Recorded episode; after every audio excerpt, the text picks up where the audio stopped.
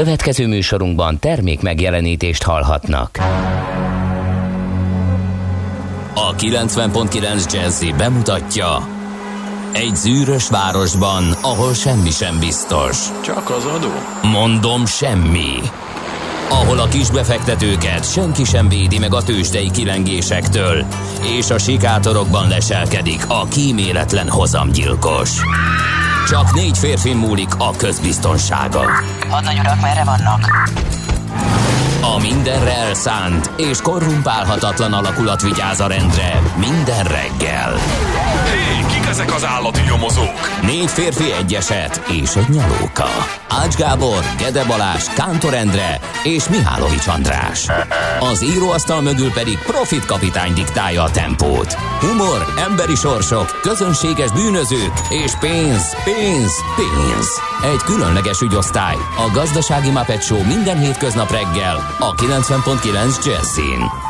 De is figyelj, ne csak a bárányok hallgassanak. De miért? Ha nincs pénzed azért, ha megvan, akkor pedig azért. Millás reggeli. Szólunk és védünk. Szép jó reggelt kívánunk, kedves hallgatók! Beindítjuk a mai millás reggelit itt a 90.9 Jazzy Rádión. Mondom, hogy hányadika van, azt mondja szeptember 28-a ked reggel, fél hét múlt egy perccel, itt van velünk Mihály Csandrás. Ja, tényleg, jó reggelt kívánok! Én is uh, Gede Balázsjal, mert nagyon régen voltam párosban, igen, igen. külön szeretettel köszöntöm is. Hát én is, én is. Remélem fel tudok nőni a feladathoz. Jaj, ne viccelj, talán én, nekem kell összeszedni. Ne, ne, ne, ne, ne, Főleg, ne hogy tréningbe is Tehetségére szerény. Hogy Volt- mit csinálok? Hát, hogy mostában sokat voltál, úgyhogy tréningben És még vagy. mennyit leszek? És még mennyit leszel. Ö, úgyhogy ö, nagyon, nagyon össze kell Megyünk az ultrára megint, de jó, igen, hogy nem kell Igen, futni. bizony, ö, indul ma a kampány, pénteken pedig ott vagyunk, onnan a helyszínről fogunk bejelentkezni, úgyhogy ö, izgalmas lesz a péntek, az egész adás napot annak szenteljük, persze lesz nyilván egy csomó más ö, ö, témánk is, de alapvetően vissza-visszatérünk a, a 15. NN Ultra Balatonhoz és annak rajtjához például, ugye ö, 7 óra után 5 perccel, ami hát Jó lesz, hogy mi indítjuk nagyképűen, igen. Képzeld, lesz ismerős a rajtban. Igen, tudom. Hát Ugye a az, csapattagunk, aki igen. az oroszlán Volt részt- csapattagunk, igen, aki tavaly. akkor át, akkor át nőtt, vagy akkor át ment, hogy már tavaly is ugye a húzó Igen. emberünk volt, a maga 51 9 kilométerével, amit vállalt, de most 110 valamennyit mert hogy városba ketten tolják rá. Ez, ez, ez, ez, Kemények ezek a gladiátorok, bár közéjük tartozhatnék. Na mindegy, ennyit az ultráról. Isten éltesse a Vencel nevű kedves hallgatóinkat, mert nevük napja van. Talán ő számukra ez nem meglepő, de mindenki más számára talán ébresztőleg hathat, hogyha valakinek van Vencel nevű ismerős, akkor el ne felejtse meg gratulálni őt, de a szelimeket se hagyjátok ki, meg a velek, a kis velek, meg Justina és Justinia és Pelbárt és, és ismériák, és a Salvadoron vacakolok, hogy ő most Salvador, mert hogy így van írva a név. Igen, és mert ugye hogyha úgy van kell a egy- Szelim is írva esszel, Igen. utána, hogy Szelim, akkor a Salvador. Salvador. Igen. Csodás. Miként a Salamon. A Salamon oké, hát az rendben van. Igen. Ö, hát ö, köszöntjük őket nagy szeretettel. Igen. Salvador nevű ismerőseim viszonylag kis számban hallgatják most a műsor, de természetesen őket is köszöntjük. Igen, ma van a Nikápoi csata évfordulója, ami a történelem könyvekben benne vagy Luxemburgi Zsigmond offenzív volt a, az oszmánokkal szemben, és hát ö, elég keményen elverték őt Nikápolynál 1396. szeptember 28-án. Um, igazából én most nem falaznék itt napi csatát, mert sok dolgunk van, de azt azért tudni kell, hogy ez az egyik olyan csata a világ történelemben, amelyhez az fűződik, hogy hát itt már bebizonyosodott, hogy a lovagi a hagyományos nehéz lovas harcmodornak itt leáldozóban van, nem utolsó sorban a janicsároknak, meg a formálódó tüzérségnek köszönhetően, úgyhogy ez egy mérföldkő a, világ hat történelmében a Nikápoi csata, és nem csak a magyar történelmemben. Ö, úgyhogy ö, érdekes, olvassunk utána, majd ha egyszer lesz külön Mihálovics podcast napi csatában, akkor majd ebben egyszer kifejtem a Nikápolyi csatának a felállását, és annak a következményeit, hogy mi lett a vége. Első Bajazid nyert egyébként Oszmán szultánként. Aztán 1787 az Amerikai Egyesült Államok alkotmányának születésnapja vagyon ma, szeptember 28-án, tehát és felavatják a Mária Valéria hidat. Igen. Ez nem akkor volt, hanem 1895 szeptember. Amit ugye kétszer is felrobbantottak, hogy a gyerekkorunkat úgy értük meg, hogy tudtuk, hogy ott van egy csonkahíd, és Lehetett 2000... látni a pilléreit. Igen, igen, igen, igen, meg az Esztergomi bazilikától letekintve lehetett látni a pilléreket, és most már újjáépítették, szép 20 lett. éve még hozzá egyébként születés, Na. vagy kerek évfordulója lesz, vagy 2001. október 11-én nyitották meg újra, úgyhogy, úgyhogy ez tök jó. Aztán uh, még egy uh, érdekesség, 1986-ban helyezték üzembe a Paks atomerőmű harmadik blokkját. Uh, hát igen, ez 35 évvel ezelőtt, kicsit öregecske már, úgyhogy uh, lassan ugye ezt, ez, ez, ennek kell valamikor leállnia, nem? A, hát kiváltani a Paks 2-nek? Igen. Vagy az egész Paks 1? Születésnaposaink közül ö, megemlékezünk Tompa Mihály magyar költőre, az MTA tagjára 1817-ben született ezen a napon, mint ahogy Kabos László magyar színész is, csak ő 1923-ban. Egy igazi szívtipró, Marcello Mastroianni olasz színész is Azt hittem, a kis ezen a napon mondod. született. Ő is bizonyos szempontból. Miképp az isteni BB egyébként 10 év volt köztük, Marcello Mastroianni 1924-ben, Brigitte Bardot pedig 1934-ben született, de mindketten szeptember 28-án. Aztán 1946-os évjáratú Benedek Miklós Kossuth és Jászai Mari díjas magyar színész. Én nagyon szerettem. Tudod, ez a Igen. savanyú megjelenésű, hűvös angol úriember, akit nehezen lehet kihozni a sodrából a múltkor láttam a Pogány Madonnában valamilyen angol úri I'm Jó, very tényleg. happy. Ennyi volt az egész, emlékszel erre? Nem tudom egyébként, hogy ő örül ennek, hogy ezekből a filmekből emlékszik rá a közjelentékeny része, de de az, abban sem vagyok biztos, hogy Réz András filmeztéta örül annak, hogy a Vatkan agyarról a nyakláncán Hát nézd, azért rá. hordta, és jól látható helyen ugye mindig ki is helyezte, tehát az Igen. nem az ingaló kandikált ki sejtelmesen, hanem az jól láthatóan ott volt. És igen, hát már gyerekkoromban feltűnt, hogy az a filmesztéta, aki igazán rossz filmet nem látott, tehát mindenben megtalálta az Hát értéket. ezért jó filmesztéta, mert hogy a rossz filmekre be sem megy. Igen. Ezért aztán csak jó filmeket. Igen, és olyan lelkesedéssel hogy... tudod beszélni, igen, hogy amit, amit esetleg te láttál, és úgy gondoltál, hogy úristen, mekkora izé volt ez a film. Felfedezte az értékét. Fel, abszolút, abszolút, mert a más nem a világítás, és amikor beszül, betüremkedett a És vegyük észre, hogy amikor Igen. balról beúszik egy bárányfelhő. Igen, abszolút. E, egyébként hiányzik nekem. Nekem is, nekem is, nekem is, nagyon. Néha így elmagyarázhatnám. Most vannak ezek a YouTube sztárok, akik akik örjöngve, meg vicceskedve, meg effektekkel alátámasztva. Nem nézek, én nem is film. Hát mert te megkeseredett abszolút ember vagy, vagyok, igen, igen. Na, 1968-as Mika Hakkinen finn autóversenyző, a Forma egy kétszeres világbajnoka, ő 98-ban és 99-ben adotta ezeket a babérokat, és 1968-as szintén, és szintén szeptember 28-i Naomi Watts angol származású ausztrál színésznő. Hát őket gyűjtöttük így kot, csokorba. Beakadt a lába. Be, abszolút. Csokorba, hogy megköszöntsük őket, hogy megemlékezzünk róluk. Elmondjuk az elérhetőségeinket is. 0 30 20 10 9 0 9. Írja a hallgató srácok erre a beköszönőre, Mr. Wolf azért tudott volna mondani pár dolgot. Uh, tudom, mire céloz, ne írja le. Kérem szépen.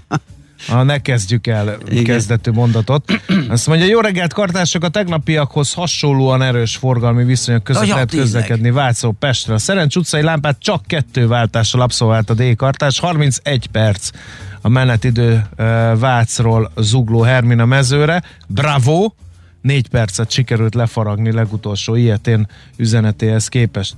A Hungárián már 6.15-kor kamionversenyt észlelt a másik hallgató, Morgan Freeman borult enyhe, nem hideg reggel vala, a szokásos bakik vannak még a körúton, pontosabban egyre nagyobb teret nyer a bicisáv hiányossága, a felmarás lassan már kátyúlészen, amúgy az ülői körút Baros Rákóczi élhető kisebb kihívásokkal, még a művésznő is, ez ugye a Blaha Lujza, ha nem ismerné valaki Löpapa kódjait. Megmondja, hogy tyű, Ultra Balaton, az nem semmi, ne tessék tapsikolni, mert nem, Nem. mi mink megyünk, illetve Konyadunk. most nem. Most Tavaly nem. voltunk, most rápihenünk egy évet, vagy Igen, másfelet, és és, akkor tavasszal, bár én nem hiszek ebben. Vagy most Tavasszal mi vagy egyébként- hát most fele tudja, hogy mi lesz. de mi most miért nem indulunk? Hát mert Én készen szétestünk. Hát szétestünk, hát nincs, nincs Ki jött a legnagyobb versenyző, mert indul párosba. Az abszolút. addig Hát az már- Azonnal az hiányzik 50 gyakorlatilag- kilométer mínusz. Amit mi öt emberrel tudunk pótolni, az ő egy mm, személyét, úgyhogy kapásból ez egy A nagy érve. Czoller Randi nem akar futni. Szóval Azt Randi mondta, nem akar. neked a térdet Nekem, fáj. illetve a forgóim, a- amit most elkezdtem megint egy kicsit kocogni, de a, a lényeg az, hogy nem A- tudnék indulni. A Kántor hozza a szokásos 5 kilométerét, azzal se előrébb, se hátrébb nem vagyunk. Mi Igen. van az áccsal? És bénejével? Hát az ácsnak lehet, hogy van egy olcsóbb repjegye erre az Igen, időszakra. Most tudott egy pontosan, jobb programot, igen. Igen. És Aztán viszi van egy magával. várandósunk, aki szintén induló volt a tavalyi csapatban, de most emiatt nem vállalja. Annyira szeretnék sport, de majd most kiélem pénteken ebbéri hajlamaimat az Ultra Balaton rajtján, hogy szeretnék sportriporter lenni, mert ilyenkor lehet mondani egyrészt olyan kérdéseket, hogy is, iszonyatos pech és sérülés hullám sújtja a csapatot, Uh, Igen. úgyhogy nincs könnyű dolga Ács Gábor szövetségi kapitánynak Igen. a keret Hát most, hát kijelölésekor. Márko Rossi ugye most rakta össze a keretet, és Igen. meg a keret, ő is ugye erre panaszkodott, hogy hát Igen, és akkor még egy ilyen a- nyilatkozat, hogy mondjuk, hogy nagyon jól sikerült a felkészülésem.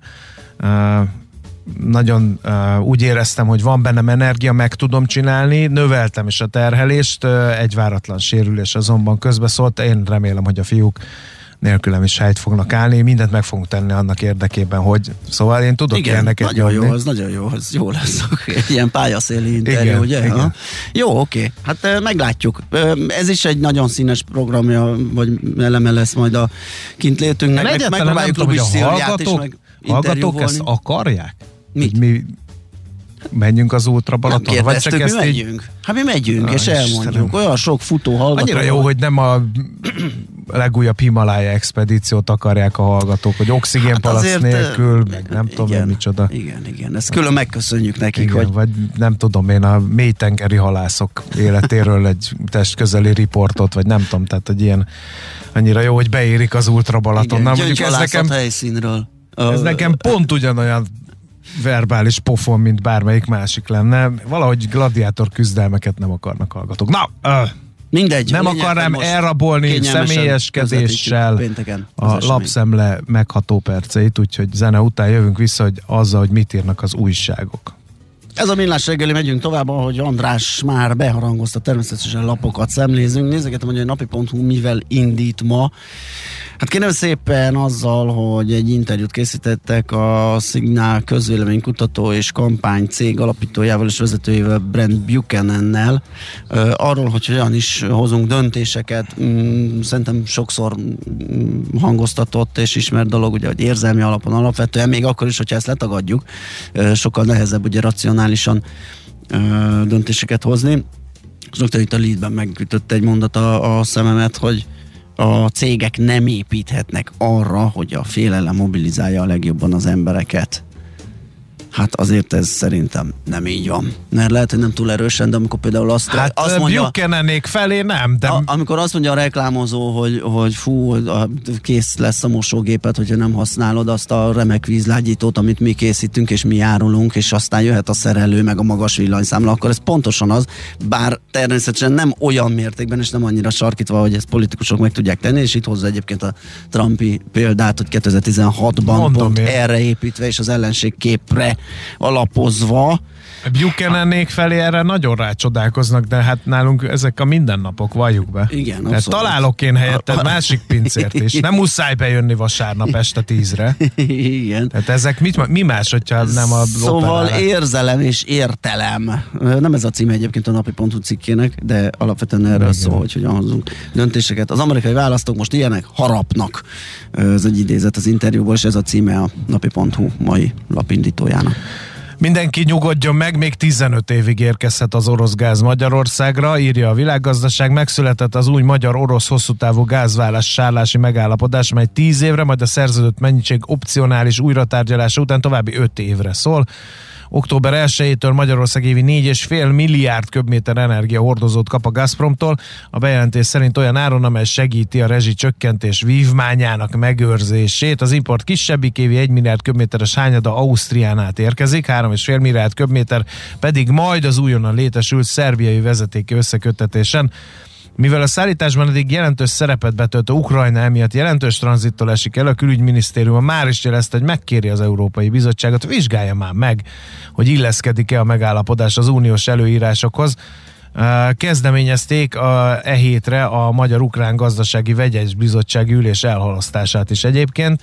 A földgáz hiány egyébként Európában egy év alatt meg ötszörözte az energia hordozó árát. A probléma alig ha oldódik meg a következő hónapokban, sőt romolhat a helyzet, ha beköszönt a nagy tél. Sőt, én már olyan elemzéseket is olvastam ezzel az információval, egészíteném ki a világgazdaságnak a cikkét, hogy ha nagyon kemény lesz a tél, akkor, akkor nagyon nehéz idők felé néz Európa, mert hogy tényleg nincs elég földgáz, és hogy például a nagy földgáz igényű üzemeket már most megkértek arra, hogy gondolják át a, a tevékenységüket. Nagyon sok földgáz használnak például a műtrágyagyárak, uh-huh. ami a, és ők is mondták, hogy akkor kevesebb gázt használjanak, és emiatt valószínűleg emelkedhet majd a műtrágya ára a jövőben, úgyhogy ennek érdemes utána nézni, nagyon sok helyen tova gyűrűzik a földgáz hiány. Aztán világgazdaságból még nézem, hogy mi lehet érdekes, de azt mondja, hogy amerikai mintára alapított akvizíciós tőzsde cégek egyelőre idegenül mozognak az európai parketten.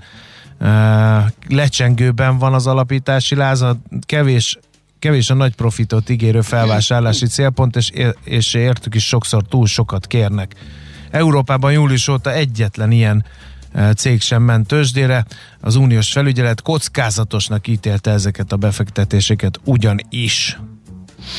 Az m4.hu-t nézegetem, Zsuzsák Balázs bizniszeiről van szó, ugye mm, hallhattunk róla nemrég, hogy megalapította, vagy beszállt ö, az első magyar léghajógyár Kft-ben légi és űrjárműgyártással fog, foglalkozni, de most nem erről van szó, hanem a egy korábbi cégéről a db7.hu Kft. beszámolója lett elérhető, és azt elemezgeti a lap. Hát, gyorsan próbáltam itt átfutni, de ugye nagyon nehéz egyszerre ennyi mindenre figyelve megtalálni azt, hogy valójában mivel foglalkozik a db7.hu Kft.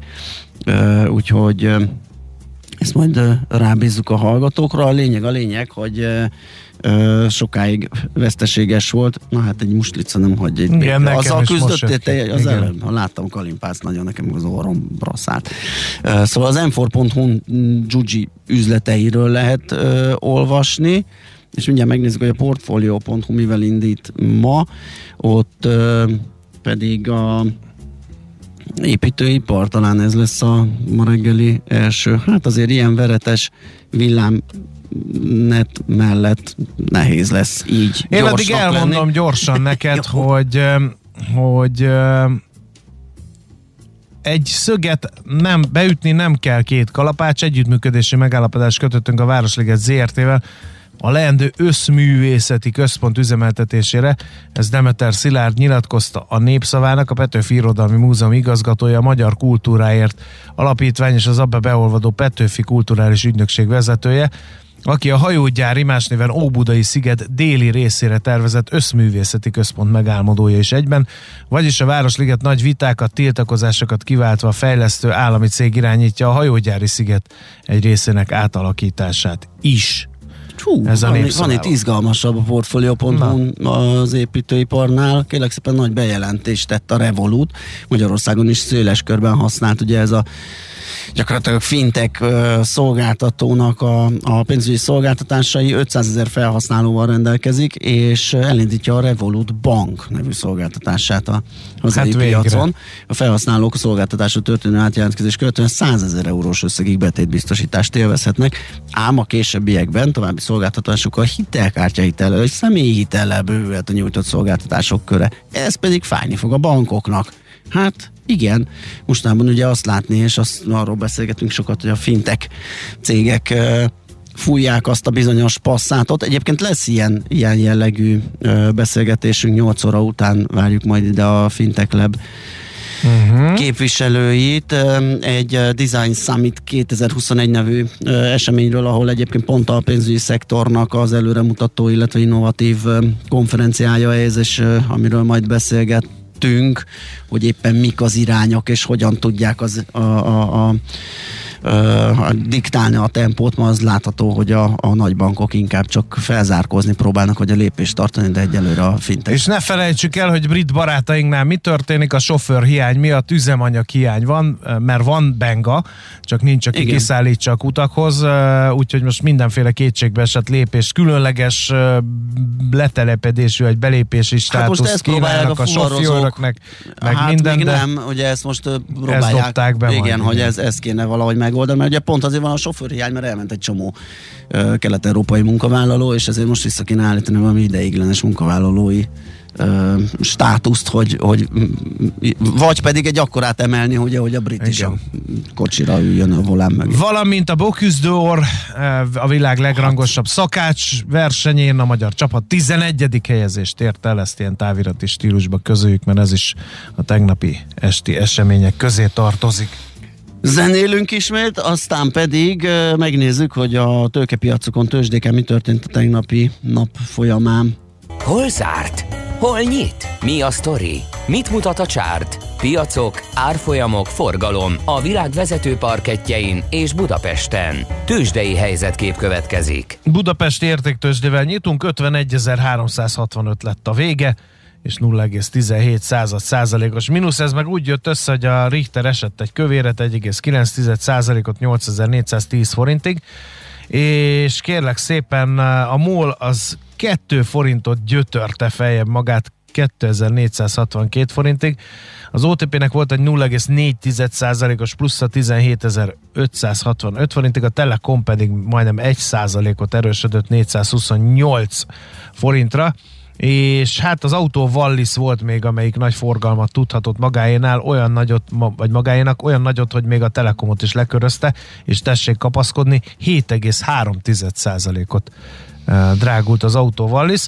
A Forágyi... Bocsánat, csak egy szó, az a Wallishoz kijött egy elemzés Igen, róla, és vé, nyilván vételre igen, ajánlják, most meg 200 fölötti 125 célra. forinton zárt. Tehát, Szinte hogy ez- apró pénzért árulják a bőrzén, ha összejön a 200-as célár, ugye, de azért ez nincs mindig úgy. Igen. Um, hát a, a Forage-nél jött egy hír ki, de az valószínűleg zárás után, ugye?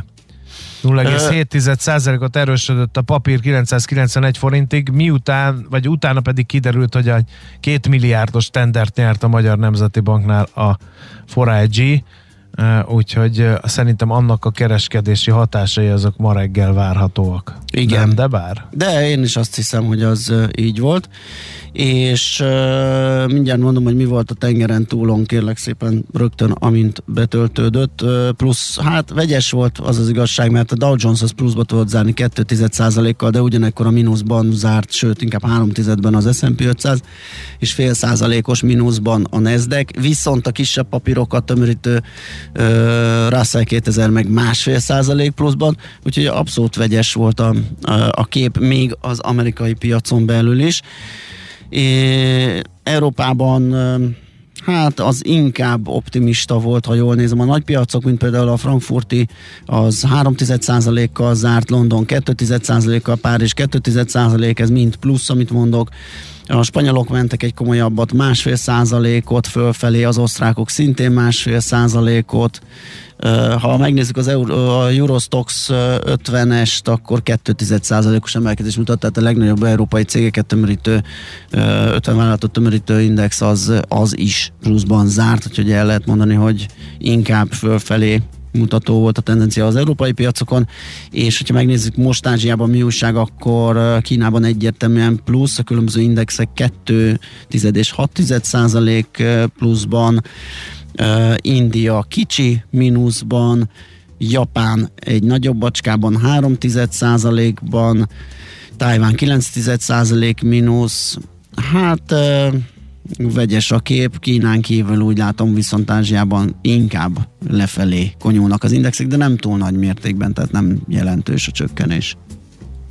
Tőzsdei helyzetkép hangzott el a Millás reggeliben. Sajnos kett, ja, már a Margit hídon eltűnt a baleset, korábban a Margit hídon volt egy baleset Buda felé, de ezt már felszámolták, viszont a Körösi Csoma Sándor úton az éles sarok felé a Kápolna utcánál a belső sávban van egy baleset, úgyhogy óvatosan közlekedjünk, nedvesek, ezért csúszó, csúszósak az utak, és a 0 30 20 10 9 0 9-re várunk is közlekedési információkat, ha valakinek ehhez van érkezése, mi nagyon megköszönnénk közszolgálatilag. Most pedig jön Tari Ibolya és a hírcsokor. Műsorunkban termék megjelenítést hallhattak. A reggeli rohanásban könnyű szemtől szembe kerülni egy túl szépnek tűnő ajánlattal. Az eredmény krétával körberajzolt tetemes összeg. A tethelyen a gazdasági helyszínelők, a ravasz, az agy és két füles csésze és fejvállalakzat. A lehetetlen küldetés megfejteni a Fibonacci kódot. A jutalom egy bögre rossz kávé és egy olyan hozamgörbe, amilyet még Alonso Mózli sem látott. Millás reggeli, a 90.9 Jazzy Rádió gazdasági mapetsója. Vigyázat! Van rá engedélyünk! Jó reggelt kívánunk, kedves hallgatók! Ez a Millás reggeli itt a 90.9 Jazzy Rádion. Szeptember 28-a van, reggel negyed nyolc, illetve kettő perccel vagyunk előtte, Mihály Csandrással. És Gede Balázsjal. Jó reggelt kívánok én, és 0 30 20 10 9 0 9 SMS, WhatsApp és Viber számunk, és ez, lássunk, jöttek közlekedési információ tömeg.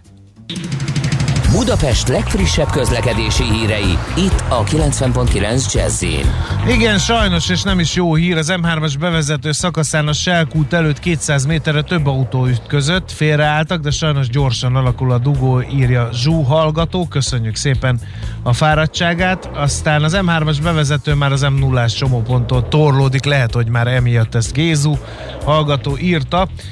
És hát kérem szépen itt van egy olyan hír is, hogy lezárják a buszsávot a Kossuth Lajos utcában a Ferenciek terénél az Asztória felé az M3-as metró felújításához kapcsolódó munka miatt, illetve korábban említettük azt, hogy baleset történt a Körösi Csoma Sándor úton az éles sarok felé a Kápolna utcánál a belső sávban. Nem tudom, hogy az M3-as balesethez van-e köze, de az M3-as autópályán Budapest felé Gödöllő térségében a terelő elemeket javítják. 28-as és a 22-es kilométer között sávelhúzásos terelésben lehet autózni. Ilyenkor ugye az lehet trükkös, esetleg valaki nem figyel, és átsúszik egyikből a másikba, vagy igen. A belső sávot lezárták, a forgalom a külső és a leálló sávon halad, a reggeli erős forgalom miatt Bag és Gödölő között telítettek a sávok, valamint az autópálya bevezető szakaszán is akadózik a haladás. Az m 0 annyit ér az útinform, hogy a déli szektoronban Hárosi Dunahíd előtt, valamint az M4-es autócsomó pontjánál erős a forgalom, az autóút északi részén a 11-es főúti végcsomópont irányba, a 2-es főúti felhajtótól torlódnak a járművek. Budapest, Budapest, te csodás! Hírek, információk, érdekességek, események Budapestről és környékéről.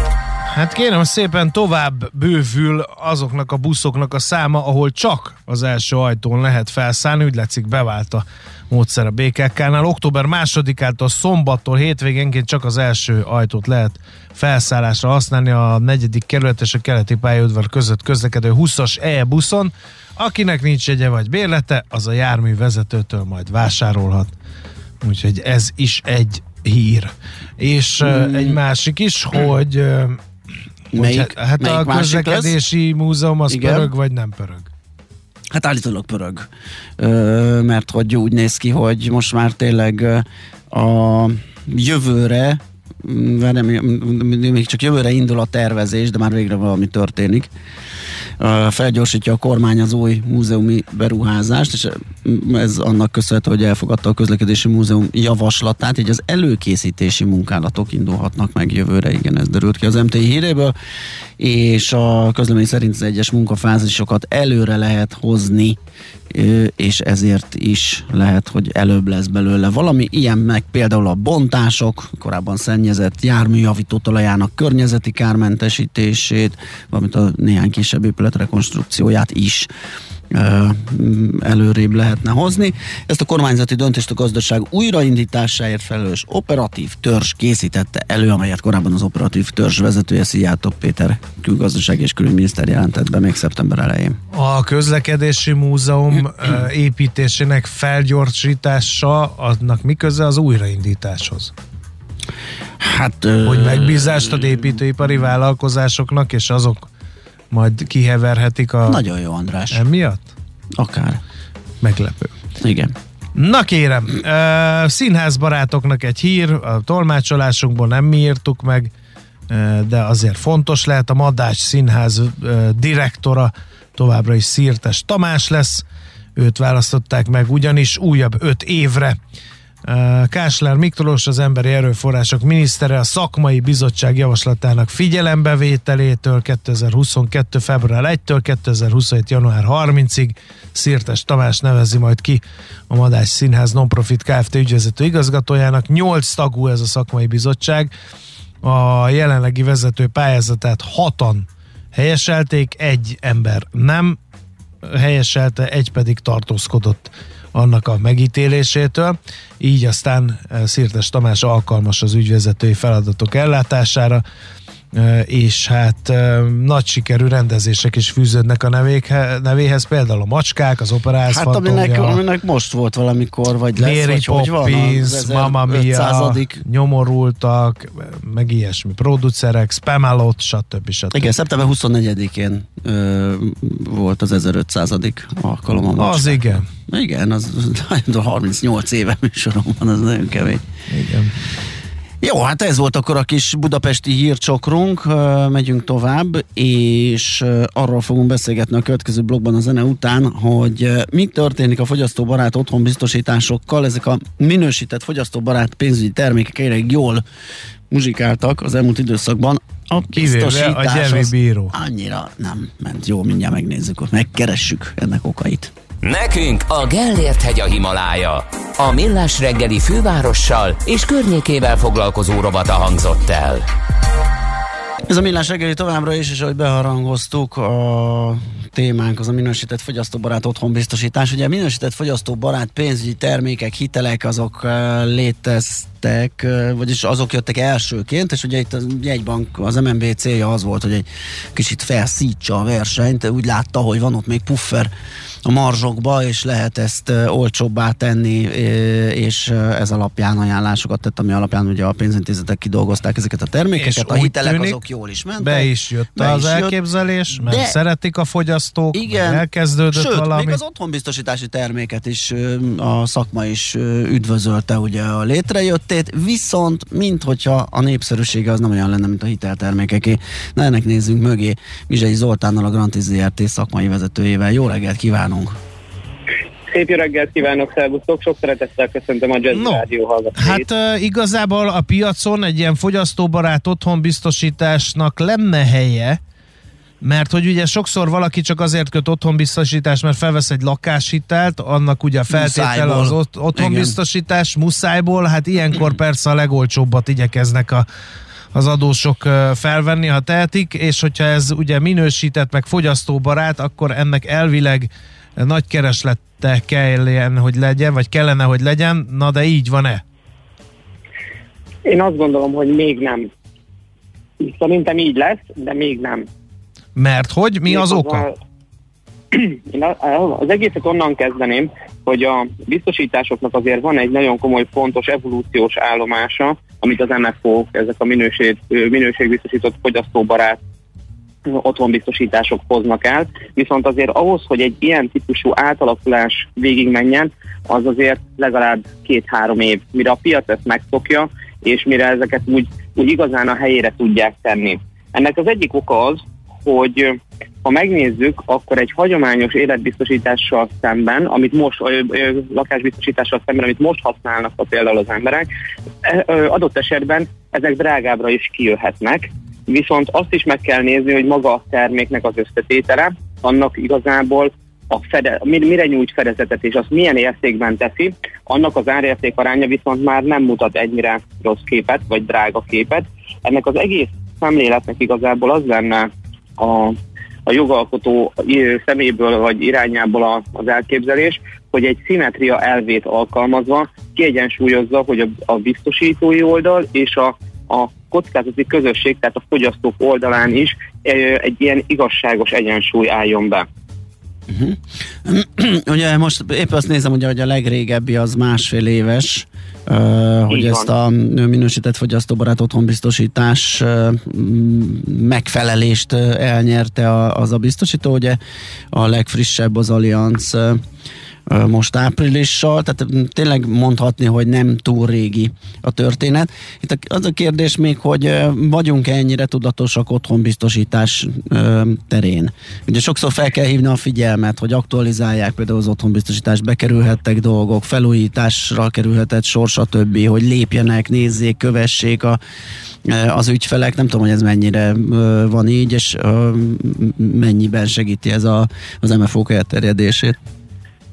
Hát ha abból indulok ki, hogy mondjuk most jelenleg négy um, otthonból három biztosítva van, akkor azt mondanánk, hogy maga a piaci lefedettség az egész jónak mondható. Viszont De ez részben az, ugye köszönhető mondjuk, annak is, amit András mondott, hogy a hitelek mellé muszáj otthon uh-huh.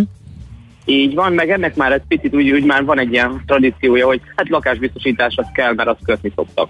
A másik viszont az az, hogy ezeket a biztosításokat legalább kettő évente célszerű lenne mindig átvizsgáltatni és optimalizálni, hisz kettő év alatt mind az ingatlanárak, mind az ingatlanok felszereltsége nagy mértékben tud változni. Ha csak visszagondolunk arra, hogy most az elmúlt két évben például csak a négyzetméter árak mennyit változtak az ingatlan piacon, ezeknek a változását a, a lakásbiztosítások tulajdonosai alapvetően nem, nem követték le tisztelt kivételnek, ezért ezeket fontos lenne mindenféleképpen átnézetni, és például egy ilyen új típusú terméknél pont az egyszerűség elve lenne az, ami, ami a, a, a leg, legkövethetőbbé szeretnék tenni ezeket a típusú termékeket.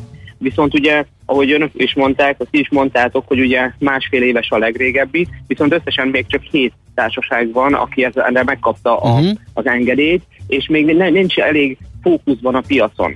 Tehát ez azt gondolom, hogy ennek azért még kell idő, amíg ez elterjed, illetve a közvetítőknek, biztosítás közvetítőknek, alkuszoknak, üzletkötőknek is, erre fel kell, hogy hívják én azt gondolom a figyelmét az ügyfeleknek, hogy, hogy van a régi klasszikus, amiben tele van akár kiegészítő elemekkel, minden egyébbel, ami jó lehet, vagy fontos lehet számára, és van ez a típusú termék, ami mondjuk igazából az igazán nagy főfedezetekre ö, helyezi a hangsúlyt, hogy igazán valós védelmet adjon számukra egy, egy komolyabb probléma esetén, amit egyébként ugyanúgy ki is tud egészíteni további kiegészítőkkel, és ezt is meg kell tudni mutatni. Itt még mindig dönthet úgy az ügyfél, hogy ő azt mondja, hogy köszöni szépen, de nem azt választja, de legalább be, be volt neki mutatva, és szakmai hiba lenne, én azt gondolom, hogy ezt meg sem mutatnánk az ügyfeleknek. De egy, egyébként mi, mi szólna mellette? Tehát mondjuk, hogyha én egy ügyfél vagyok, akkor mit mondaná, hogy miért, miért jobb nekem az MFO-t választani, uh-huh. mint, a, mint egy klasszikust? Uh-huh. Ez egyfajta erkölcsi mérce is, hogy ebben a termékben gondolkodjunk, ugyanis itt a a szolgáltató, mint biztosító és mint ügyfél egy közösséget alkotunk abból a szempontból, hogy megpróbálja ezeket egyensúlyba hozni. Ugyanis megvizsgálják minden évben, hogy annak az adott ö, kockázati körnek, akik ebbe beletartoznak, ebbe a biztosítási körben, azoknak milyen a kárhányada. És hogyha ez a kárhányad az MNB által meghatározott 50%-ot nem éri el, tehát nem volt annyi kifizetés, akkor a következő évtől a biztosítás díját lejjebb kell vinni. Ha viszont olyan a kockázati közösség, hogy mondjuk ez fölmegy 50% fölé, akkor pedig lehet egy díjemelés. De az igazságosság elve alapján egy sokkal inkább egymásra utalt és egymáshoz funkcionálisan sokkal közelebb álló partneri viszonyt testesítene meg ez a típusú termék. Most van olyan helyzet, amikor a biztosításokat megkötik, de nagyon sokan nem használják, vagy, vagy nem, nem jelentik be a kárt, vagy nem megfelelő módon történik, és így akár kifizetés sem minden esetben tud megvalósulni. Így viszont ugye egy sokkal letisztultabb, sokkal egyszerűsítettebb formáról tudnánk beszélni. Uh-huh. És ez uh-huh.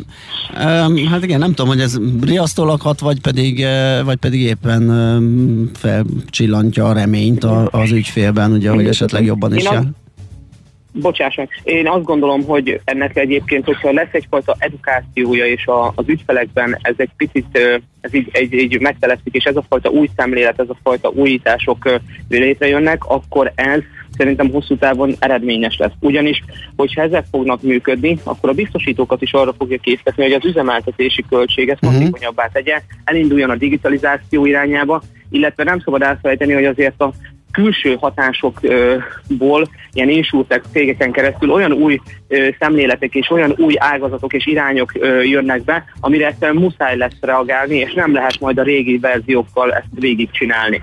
Úgyhogy szerintem ennek van egy jövőben egy, egy, egy, egy nagyon-nagyon komoly jövő értéke, de csak azért is gondolom ezt, és merem ezt ilyen magabiztosan kijelenteni, mert 2017-ben, amikor az etikus életbiztosítási koncepciót bevezették, először azzal szemben is volt mind a piacnak, mind a uh-huh. szereplőknek egyfajta ellenállása. Ma már sokkal nagyobb népszerűségnek örvend, és sokkal inkább látják, hogy ez valóban egy, egy tisztább, átláthatóbb, versenyeztethetőbb helyzetet, piaci helyzetet teremtett, és én azt gondolom, hogy idővel egyébként az MFO-knak is valami hasonló lesz majd az életútja. Akkor amikor az a vád éri, hogy esetleg drágább, vagy alkalmas, hogy drágább lehet, mint egy hagyományos, akkor ez lehet, hogy csak az indulásnál van így, és a teljes futamidő, vagy több év táblatában akár jobban is megérheti ezek szerint. Abszolút, így van, illetve azt is meg kell benne nézni, hogy mekkora védelmeket ad. Ugye például azért, hogy mondjuk, ne Isten, ne legyen ilyen egyetlen ügyfélnek se, de leég a háza, és uh-huh. mondjuk teljesen újjá kell építeni, akkor azért nem mindegy, hogy mekkora védelmet fog kapni, és nincs mondjuk alulbiztosítva, vagy, vagy hasonlók, és mondjuk sokkal kevesebbet kapjon, mint ami egyébként az ő fejében ott van, hogy jó, hát én nekem van a lakású biztosítás, tehát az majd akkor fizet.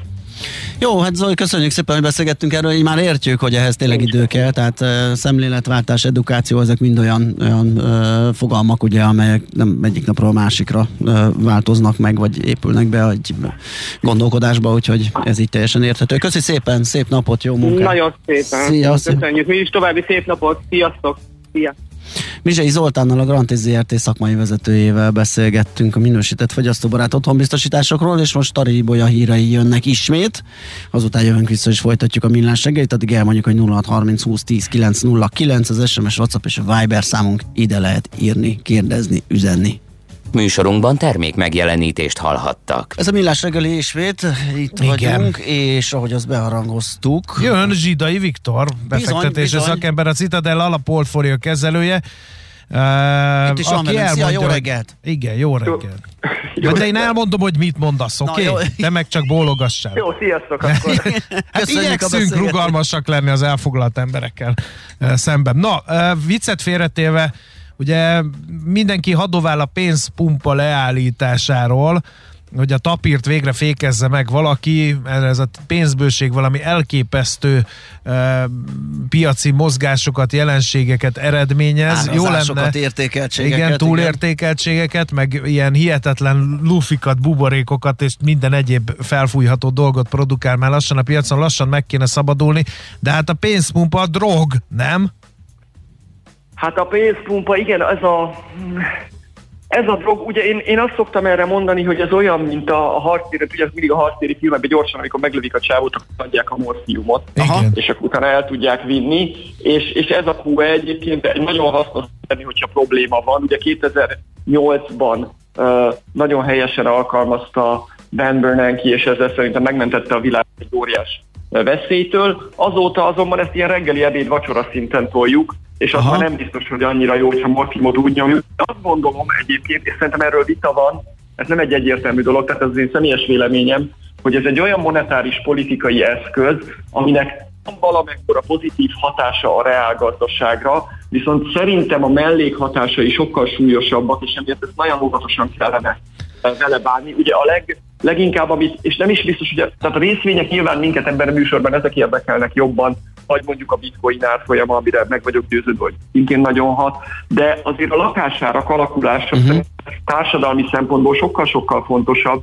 Ugye a fejlett világban az utóbbi évtizedekben nem volt ilyen nagy szinkronizált emelkedés. Az USA-ban majdnem 20%-kal emelkedtek az elmúlt 12 hónapban a lakására. Tehát ezekben az országokban, és, és ugye ez azért probléma, ez azért probléma, mert a, egy teljes nemzetnek, egy teljes generációnak majdnem lehetetlené teszik a lakáshoz jutást ezek a jegybanki politikák, tehát hogy az óriás társadalmi feszültségeket kell, úgyhogy igen, ezen el kellene gondolkozni, nem feltétlenül csak tőzsdei szempontból, hogy ez mennyire egy jó uh-huh. eszköz, és én azt gondolom, hogy most a jegybankok oda jutott, most már tényleg ezt hagyjuk abba, mert nem biztos, hogy, hogy ezt folytatni kellene. Hát de ezt könnyű kimondani, és nehezebb megcsinálni, meg most eszembe jutott egy olyan analógia, hogy ugye hú, fáj a fejem, gyorsan valami megoldást csináljunk, és akkor bekapsz egy fájdalomcsillapítót, és utána széthajtogatod ezt a kis használati utasítást, amiben három és fél oldalon keresztül sorolják, hogy mi, micsoda mellékhatásokat, egyebek mellett fejfájást is okozhat.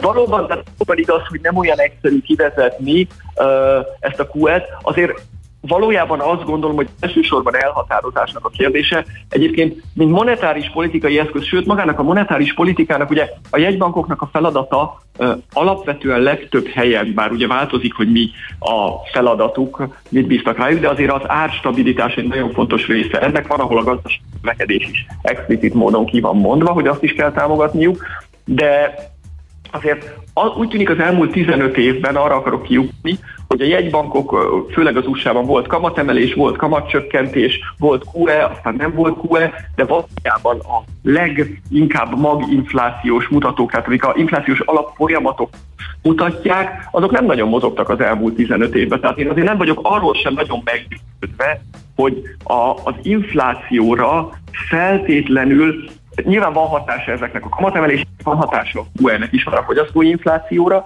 de azért nem, tehát ez egy, ez egy, ez egy ö, nem olyan kifúlt fegyver, miközben nagyon sok jegyban, mint egy finom hangolásra akarja ezeket a politikákat is használni, és ez nem biztos, hogy működik, úgyhogy szerintem el kell gondolkozni a jegybankoknak, hogy pontosan ők milyen fegyverekkel mire tudnak hatni, és nem biztos, hogy amiket nevez, az mindig nagyon célszerű. Uh, és mondtad azt, hogy ez egyéb szociális társadalmi problémákat is okoz ez a QI, vagy tapír, vagy, vagy egyebek, vagy pénzpumpa, nevezzük, ahogy akarjuk.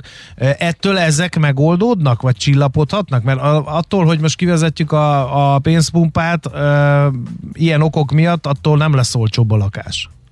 Hát nem lesz olcsóbb, de le, talán nem lesz uh, annyival drágább. Tehát a problémát nem fogja megoldani, ez teljesen jól mondott, tehát a problémát ezt már nem oldja meg, uh, viszont talán nem növeli tovább. Tehát ugye az egyik a, a lakásáraknak az alakulása, a másik pedig az, hogy a vagyonosabb rétegeknél, tehát a, a szegényebb rétegeknél általában nem részvény van, hanem vagy nem nagyon van eszközük, vagy mondjuk készpénzt a gazdagoknál vannak reáleszközök, ingatlanok, részvények, aminek az ára nagyon sokat fölment, tehát a szegények azok nem gazdagodtak, a gazdagok meg jobban gazdagodtak, tehát ez növeli azokat a vagyoni egyenlőtlenségeket is, amiről ugye az elmúlt 15 évben megint egy csomóan sokat beszéltek, hogy ez ennyire nem jó társadalmilag. Én azt látom, hogy meg akarják a jegybankok oldani a problémákat, nem nagyon van néhány esetben ilyen, ilyen válsághelyzetekben más eszközük 2008 óta, mint ez a QE, bevetik, mert nincs jobb, de valójában ezzel nagyon sok esetben még a társadalmi problémákat még növelik is, miközben a gazdasági értelemben nem vagyok benne biztos, hogy olyan sokba segít. Uh-huh. Hát ez a helyzet Igen, na és akkor innen csónakázzunk át az államadóság kérdésére, azon belül is ugye a magyar államadóságról van egy markáns véleményed, mert ugye oké, hogy az infláció is feltámadhat a pénzpumpa miatt, de hogy közben pedig ugye az államok elkezdtek eladósodni is elég jelentős mértékben, és nem csak a pénzkiáramlást kéne visszafogni, hanem egy kicsit az eladósodottságot is. Hát ugye többen azt mondják, hogy majd cserébe ez a pénzpumpától feltámadó gazdasági növekedésnek köszönhetően majd úgyis kinövik az államadóságot. Na de ez Magyarországra is igaz, mert hogy egész jó számokat produkálunk a GDP növekedés tekintetében. Um, Oké, akkor csak hogy két részben nagyon röviden külön választanám. Egyrészt a nemzetközi folyamatokban én azt gondolom, hogy 2000 ez egy nagyon jelentős változás volt, mert ugye a kvantitatív enyhítés, vagy ahogy ezt szoktuk mondani, ez a pénzpumpa, ez már korábban is volt, viszont abban a, a korábbi időszakban maguk a, a költségvetések azok próbáltak egy kicsit visszafogottabbak lenni. Most került arra sor, hogy a jegybanki pénztartás, ez a kvantitatív easing és a költségvetési hiánynak a föltuningolása együtt jár, gyakorlatilag ez már teljesen egyértelműen frissen nyomtatott pénzből való költségvetési stimulus, ami most volt 2020-21-ben. Nyilván a világ nem tudott más csinálni, mert egy nagyon nehéz helyzetbe kerültünk. Viszont ez nagyon fontos szerintem, mert azt gondolom, hogy, hogy ezzel kaptak megint egy új eszközt a gazdaságpolitikusok, ami könnyen, gyorsan bevethető, szerintem ezt fogják használni, ez pedig azzal jár, hogy az államadóságok a világ többi részében is valószínűleg növekedni fognak. Tehát ez egyik szerintem. Tehát ugye ez egy fontos változás volt szerintem 2021-ben, kipróbáltuk ezt az eszközt,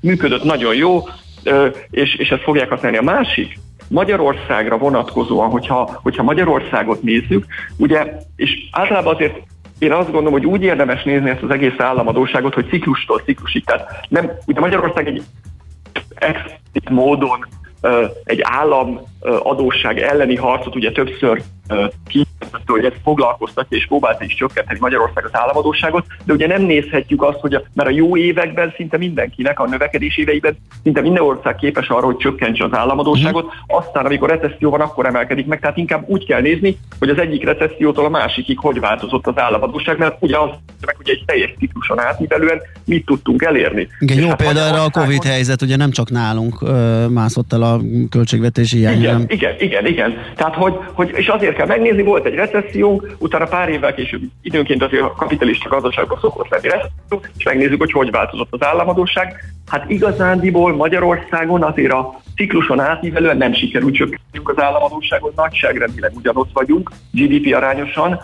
mint ahol az előző recesszióból kijöve, ugye most is egy recesszióból jövünk ki, voltunk, miközben elköltöttük a magánnyugdíjpénztári pénzeket, ami a GDP 10%-a volt, meg bejött egy csomó Európai Uniós pénz. Úgyhogy én úgy látom, hogy azért ez az államadóság elleni harc ez nem nagyon nagy siker. Persze mondhatjuk, hogy a Covid miatt speciális helyzet van, de mindig van speciális helyzet. Ugye mindig van valami recesszió, ami, ami beüt, amire korábban nem számítottunk. Hát ilyen volt a 2008-as is, vagy a, a 2000 elejének a fejlett gazdaságokban a recesszió. Tehát mindig van valami sok hatás, és hát a, a az államadóság elleni harc azért nem nagyon sikeres Magyarországon sem, egyébként, és máshol sem. Ebből nem lesz baj? Tessék mondani. Igen, tehát hogy lehet ebből kijönni, hogy a piacok folyamatosan most abban az állapotban vannak, hogy megrémülnek, hogyha valamit éreznek, hogy, hogy a, a, az a quantitative easing változhat és, és kivezetésre kerülhet, vagy elkezdődhet a kivezetése, akkor megijedünk, esünk. Hogyha éppen távolabbi az a célpont, akkor megint örülünk, megint megyünk fölfelé, meddig lehet ezt játszani, és mekkora baj lesz a részvénypiacokon akkor, amikor valójában elindul a szigorítás. Azt gondolom, hogy a QE-nek a kivezetése az, az meg fog történni a legtöbb országban, mert látják a káros hatásait, tehát, és ez azért nyomasztani fogja a részvénypiacokat, de, de önmagában ettől még egy, egy bear market az nem szokott elindulni, nem, nem, nem nagyon gondolnám, hogy... Ez Te, tehát le lehet ezt vezényelni úgy is, hogy, hogy ne feltétlenül jöjjön valami részvénypiaci összeomlás?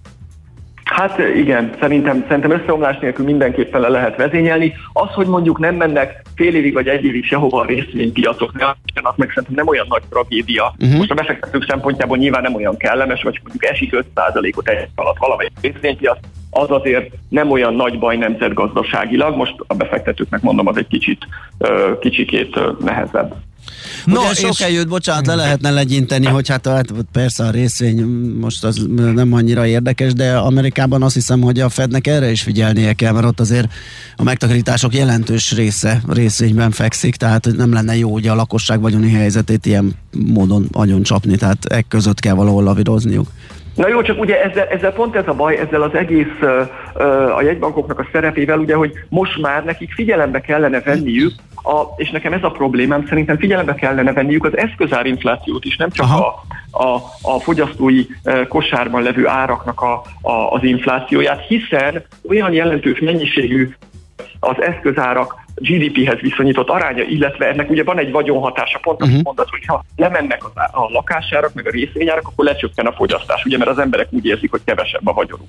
Tehát van egy jelentős vagyonhatás. Ezt is bele kellene kombinálni a monetáris politikába, de minél tovább pumpáljuk föl ezeket az árakat a magasba, ugye annál nehezebb ezt szépen lassan stabilizálni, vagy leereszteni, mert bármikor beüthet annak a veszélye, hogy, hogy, hogy hogy egy nagyobbat esik, és a nagyobb hatáson keresztül esetleg jobbat taszítja a gazdaságot. Tehát azért nem tartom ezt nagyon célszerűnek, hogy pumpáljuk, pumpáljuk egyre följebb, mert egyre magasabbra kerülünk, és minél magasabban vagyunk, annál nagyobbat lehet onnan esni. Uh-huh. Uh-huh. És ez, ez veszély szerintem a gazdaságnak. Igen, na, um, hát volt egy érdekes uh, mondása Varga Mihálynak, ami pont ide kapcsolódik már, mint az államadósághoz, hogy ideje csökkenteni az államadóságot, de hogy Szent Ágoston írt a vallomásaiban, adj nekem tisztaságot és önmegtartóztatást, de még ne.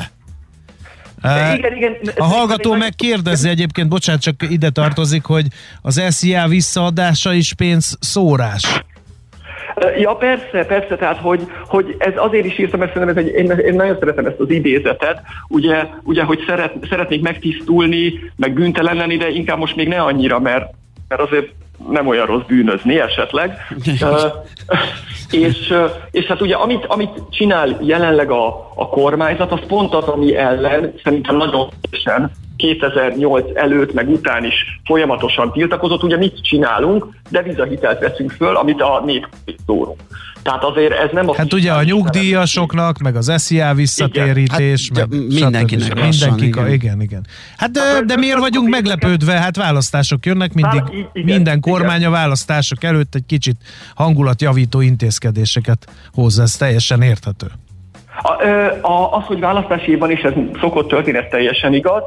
Csak azért, azért azt mondom, hogy ha, ha azt mondjuk mindig, hogy, hogy államadóság elleni harc van, meg, meg de a adósság arány csökkentünk, meg ilyeneket, és akkor utána fölveszünk egy nagy devizaadósságot, és ezt beszórjuk a nép közé, az úgy ugye egy kicsit furán veszi ki magát. Uh-huh. Tehát, hogy persze szeretne mindenki államadóságot csökkenteni, mert ez egy jó cél, meg szép cél, de közben szeretnénk választást is nyerni, tehát a kettő nyilván üti egymást. Világos. Na jó, hát még hosszasan beszélgethetnénk, de most csak ennyi fér bele, úgyhogy majd hívunk sűrűbben. Nagyon szépen köszönjük. Szép Köszönöm napot szépen, neked. sziasztok. Szia, szia. Zsidai Viktor befektetési szakemberrel, a Citadella alap portfólió kezelőjével beszélgettünk, akinek egyébként a blogjában is ö, lehet olvasni erről a fajta gondolkodásról, ami most őt jellemzi, és hát írja is egyébként, hogy ezt azért is összegzi egyrészt magának is jót tesz, hogy látja így egyben, hogy éppen most mi a véleménye, másrészt meg pedig az alapjaiba fektetők is betekintést nyerhetnek a gondolkodási döntési folyamatba. Zenélünk egyet, és utána jövünk vissza cégenergia rovatunkkal. Tudni akarod, hogyan lehet hatékonyabb a céged? Yeah! Szeretnél több energiát jobban felhasználva versenyképesebb lenni? Fontos lenne, hogy pazarlás helyett a megtakarításon legyen a hangsúly. Akkor jó helyen jársz. Cégenergia. Céges energiafogyasztás, energetikai tudnivalók, teendők és döntések. Áram- és földgázvásárlás, energiahatékonysági megoldások és megújuló energiafelhasználás. A Millás reggeli üzleti energiafogyasztás rovata. A Cégenergia rovat támogatója az Alteo csoport. Alteo.hu. Energiában gondolkodunk. Hagyjuk már azt, hogy a kiszemelt párunkat moziba, meg cukrászdába, meg Miért is? étterembe vigyük első randira, Hát hova? amikor vihetnénk erőműbe is. Ja, Hiszen lesz erőművek éjszakája. Azt hiszem, hogy azt, hogy hol találkoztatok először egy cukrászdában, azt nem biztos, hogy mesélni fogja a, a párunk. Hát vagy így, hogy de, egy cukrászdába, de nem tudjuk, hogy melyikbe. De ugye? ha azt mondom, hogy Az a nincs meg. Mátrai erőműbe találkoztunk először Na, az valami. a nagypapával, az azért szerintem szerintem azért Nagypapi. orbitális. Ugyanis Mikor lesz ez? 2021-ben lesz erőművek éjszakája október 8-án az ország legnagyobb energiaipari rendezvényéről van szó, és hát lehet regisztrálni a meghirdetett helyszínekre, többek között a Dunamenti erőműbe, a Mátrai erőműbe, vagy a Kelenföldi erőműbe is el lehet látogatni. Úgyhogy uh, már volt ilyen 2019-ben, akkor 4000-en rendezvúztak az erőművekben. Mhm, Uh, országszerte 42 villamos energiát termelő erőmű, illetve távhőt előállító fűtőmű és tematikus látogatóközpont várta az érdeklődőket, és hát ugye a főszervező a Magyar Energetikai és Közműszabályozási Hivatal. Az a céljuk, hogy az energia és távhőtermelés kulisszatitkait bemutassák a nagy érdeműnek, és felhívják a figyelmet arra, hogy okosan kell bánni az erőforrásainkkal.